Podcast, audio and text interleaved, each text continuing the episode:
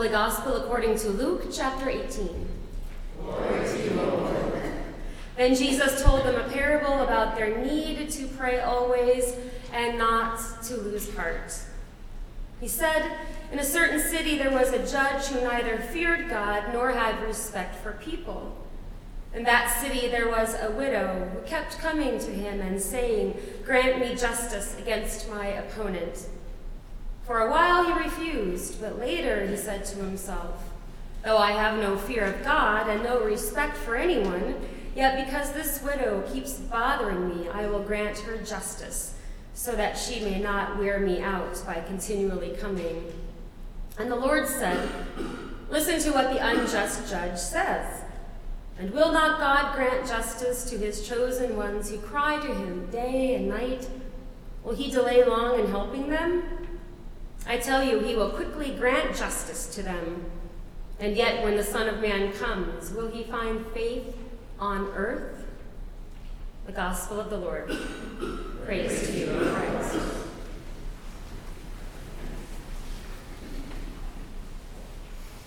I was backing out of my driveway to go to a meeting on Monday. It was a cool and crisp October evening. I noticed that the light shifted from the setting sun and hit the grass in such a way that it looked like our lawn was covered in spun silk. It was so beautiful, and I paused for a minute, astonished that I had not noticed this before. I later learned, through the help of Google, that this is the work of tiny grass spiders, who apparently work very hard on cool fall evenings, moving over the grass with their tiny legs, weaving their microscopic webs. It was astounding that all of this miraculous and beautiful work had been done right in front of my eyes, veiled in the darkness of night, and I had not even noticed it. It occurs to me that this is often how the Spirit of God operates invisible at times, hidden sometimes, working in the shadows of the evening or by cover of darkness, until suddenly the light shifts and you catch an astonishing glimpse of beauty and creative power. To me, this describes how the Spirit of God works in and through Lutheran Campus Ministry. Our students move and work in ways I often don't see, and frankly, don't often even understand forming friendships and forging relationships, connecting outside of LCM, even over coffee, dinner, water, Zumba, yoga, art exhibits, athletic events, game nights, movie nights, guys' nights, girls' nights, countless hours around the dining room table, studying and arguing and shouting and debating and laughing and sometimes crying, and it is sometimes so very loud and sometimes so very annoying.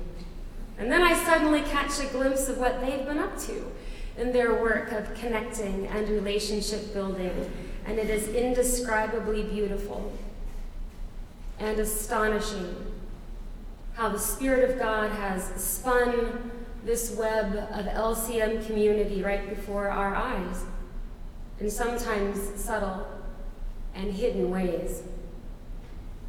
This year, 2019, Lutheran Campus Ministry celebrates 100 years on the campus of the University of Iowa, starting back in 1919 with a $500 grant from the United Lutheran Church in America to the University of Iowa. This week is huge for LCM because, in addition to it being midterms, it's homecoming week, plus, we have this anniversary celebration. Despite this, LCM students have organized this entire week of homecoming, including our participation in the parade on Friday. The students have organized today's anniversary celebration with much support from Gloria Dei. This year, the students have organized themselves into five ministry teams administration, social media, university outreach, community outreach, and student inreach. I will always remember the day last spring when half a dozen LCM students walked into my office and announced, We want to reorganize the structure of LCM. To which I replied, I wasn't even aware we had a structure. And that day they laid out their vision of student led teams of growing LCM and taking ownership and initiative in this life changing campus ministry. God's Spirit has been hard at work in and through these students, spinning webs of connectedness and community. For example, this semester, LCM has gone on retreat to Camp Shalom in Maquoketa to study issues of racism, misogyny, social injustice, and toxic masculinity within the church together with students from Waldorf University, an amazing partner in campus ministry with us, bringing students from Nepal, India, Nigeria, Uganda, and Malaysia. Every Wednesday evening, LCM hosts the International InterVarsity Campus Ministry, which ministers to students from over a dozen countries in Asia and the Middle East. Last year, LCM raised $5,000 to purchase Christmas gifts for the 30 families affected by the immigration raid in Mount Pleasant. We have organized rallies and marches for immigration reform and recently participated in the rally addressing global climate change when Greta Thunberg visited Iowa City two weeks ago. We will co host, along with the Shelter House, the annual Homelessness Awareness Soup Luncheon on November 21. At the end of this month, LCM will assist with the consultation of religious communities' annual winter coat distribution to refugee and immigrant families in Iowa City. And the list goes on and on. As to our core identity, Lutheran Campus Ministry is the only officially registered student campus ministry at Iowa that is open and affirming of the LGBTQIA community on a campus of 33,000 students. We are also a member of the Reconciling in Christ Religious Community Network in the United States, which is an official roster of Lutheran faith communities that celebrate, welcome, and, and affirm LGBTQIA persons. You will see our banner on the front of our house. What this means is that LCM does not tolerate our LGBTQIA students, we celebrate them because God hates nothing that God has created. This piece of our identity is non negotiable. As LCM believes, the grace of Jesus Christ rains down on all people of all sexual orientations and gender identities. LCM gives thanks to Gloria Dei Lutheran Church for its unfailing support, especially for these past 12 years when we have lived in a home owned by Gloria Dei and now recently purchased by the university. We thank you for the beautiful new facility being built, and we appreciate the cost and commitment this project is to this congregation. At the same time, campus ministries across the United States are folding as their funding streams dry up. Congregations largely are shrinking both in number and in membership, and this means a decrease in financial support to ministries like LCM. LCM absolutely and earnestly needs your help, financially and spiritually, not only to survive, but to continue to grow this ministry so that we can minister to your children and grandchildren in these next 100 years. In a landscape of discouraging trends across most Christian denominations, LCM is quite countercultural. We are growing. We are thriving. We beg you for your support. Do not let this ministry go under. Too much is at stake. These students are brilliant and creative and empathetic and curious. They are doctors and lawyers and teachers and poets and debaters and dreamers. These men and women of faith text me before med school interviews and LSAT tests and finals, and during breakups and before first dates, and ask me to pray with them. They share when their hearts are broken and when they find a new love. They are funny and pull pranks on me. And I pretend to be annoyed, but I am not, and I am aware that that statement will only increase the number of shenanigans. These students are my congregation, albeit a peculiar congregation that often comes alive when others are going to bed. Sometimes they reach out in the middle of the night. One time I had a student ask me to text him sporadically throughout the night because he was at a party and didn't want to drink, and this would keep him accountable. They reach out in the dark hours of the night as they work to connect with each other, with themselves, with the world, with God, after good decisions and bad. And in this, I see profound glimpses of God's creative power, like those grass spiders spinning webs of sparkling silk at night. There's a powerful connection between these students and the first reading that we have today from Genesis, which coincidentally happens to be my all time favorite biblical story and is exactly why my middle son Jacob is named Jacob. When I was pregnant with Jacob, I noticed that whenever I preached, he kicked hard when he was still in my belly. He seemed be either invigorated or agitated when I preached. Whether it was the rush of adrenaline or a spiritual wrestling, I will never know. Jacob remains the same even after having been born. He would often refuse to stand up whenever I asked the congregation to please rise. He would glare at me from the balcony, and whenever I said, Would you please share signs of peace with one another? he would say, No. He would often wait for the silence after meditation, after I preached, to yell, I hate this place and I hate you people. Jacob did nothing and believed nothing simply because he was told to. He's still like that today. For a long time, he told me he was going to become a Jew and wore a yarmulke around the house that we got from a Jewish friend of ours. Then one day he told me that he wanted to become a Lutheran pastor, and I said, I thought you hated church. And he said, Yeah, I'm going to have to work on that. the Jacob in this story from Genesis is why my Jacob is named Jacob. Jacob wrestles with God.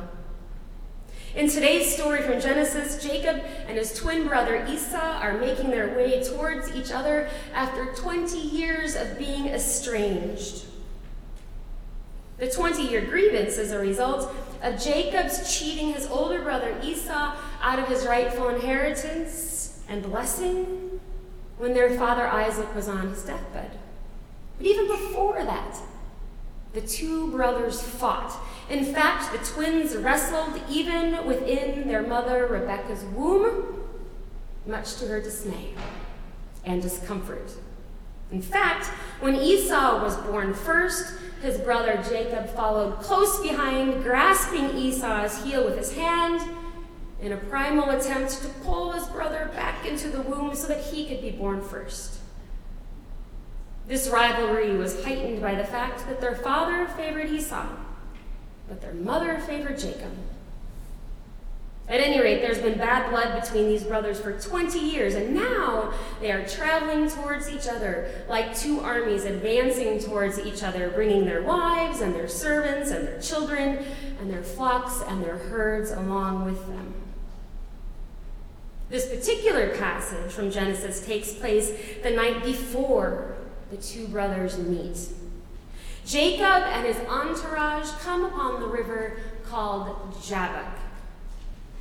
If you are a reader of the Hebrew Bible, you know that nothing is accidental or coincidental, and you would notice the sophisticated linguistic play on words between Jacob and Jabbok, signaling that there's about to be an inversion a turning inside out of something. Anyway, since nightfall is approaching, Jacob sends all of his family and animals across the river to settle in for the night while he remains alone on the banks of the river Jabbok. While his family and flocks drift off to sleep, Jacob is attacked. A man lunges at him from out of the shadows, and the two wrestle all night long. As daybreak nears, the man realizes he cannot beat Jacob fairly, so he kicks Jacob, Jacob's hip, dislocating it, a cheap shot, for sure, and a cheating move in wrestling. So Jacob, the cheater, has been out cheated. Who is this man? Jacob wonders, who has beaten me at my own game. Panting and exhausted, the man asks, What is your name? And the one word answer cuts through the damp and earthy air Jacob. But you see, in those days, names were not just names, they were laden with meaning. And so Jacob's answer is actually more of a confession, really, because his name bears the weight of his identity of who he's been and who he is now. My name is Jacob, and I've been on my brother's heels since we were born. I've cheated him, I have deceived him, and tomorrow we will meet, and I'm afraid he might kill me which he would be justified in doing. And furthermore, I have sent my wives and my servants and my herds and my flocks ahead of me, so that maybe he will be impressed by my wealth and appeased, and maybe even accept a bribe to have a truce, because I am a coward. Everything that I am and everything that I have is built on a lie. My name is Jacob, and this is who I am. And the man replies, I give you a new name. Your name is now Israel, which means one who wrestles with God. Jacob then asks that man for a legitimate one this time, not one that Jacob has to cheat to get, and the sun comes up and the man disappears. Jacob's wives awaken. What happened to him? Jacob carries a limp for the rest of his life on the banks of the river Jabbok. Sometimes we look at our college, and you look so exhausted. Why are there shadows under your eyes? What are you wrestling with? Are you wrestling with angels who actually feel? Do you wrestle with academic pressure, relationship drama, stress, or homesickness? Do you wrestle with new love? Or heartbreak? Do you wrestle with a conscience over decisions made that cannot be undone? We all wrestle with our identity as we seek to discover who we are as students, as humans, as children of God. Wrestling with such things is exhausting, not just for students, but for all of us. At some point, we all fight for our lives wrestling with who we've been and who we are. And somehow, in the madness of this mental and spiritual wrestling, it dawns on us that faith is found within the fight. That wrestling with God is what faith is. That while God does not cause the struggle, God is surely found in every struggle. That swallowing doctrine and catechisms without question or critique or wrestling is nothing more than empty memorization at best and brainwashing at worst. But real faith is meeting God on the wrestling mat, where faith is challenged and made stronger. I've seen my little son Jacob actually literally wrestle, and it's terrifying. His face gets mashed into the mats, his back arches, his legs strain, he makes weird sounds, he cranes his neck to find his coach. I stand by helplessly and watch, forgetting to breathe, while sweat runs down my back. And all I can do is watch and wonder whatever happened to my toddler who used to watch Thomas the Train and sing Itsy Bitsy Spider with me. And I'm sure other parents feel that sometimes when you look at your college son or daughter. We cannot spare our sons and daughters from such wrestling. But we can support the ministries that embrace and welcome them in their wrestling. These LCM students that I work with, and all of you, are so deeply loved by God, without condition and without end. As you wrestle in life with conscience, with self, with others, with God. Because no matter how deep the shadows or how dark the night, morning will come. Hold on by your very fingernails if you must, morning will come. True for students, true for all. That God's Spirit is often hardest at work when shadows are thick and darkness surrounds. That God's Spirit is spinning webs of hope, webs of relationship and community, that love lives indeed and bears us up. That what might look like an old dead cobweb is actually the shimmering spun silk that dreams and visions are made of.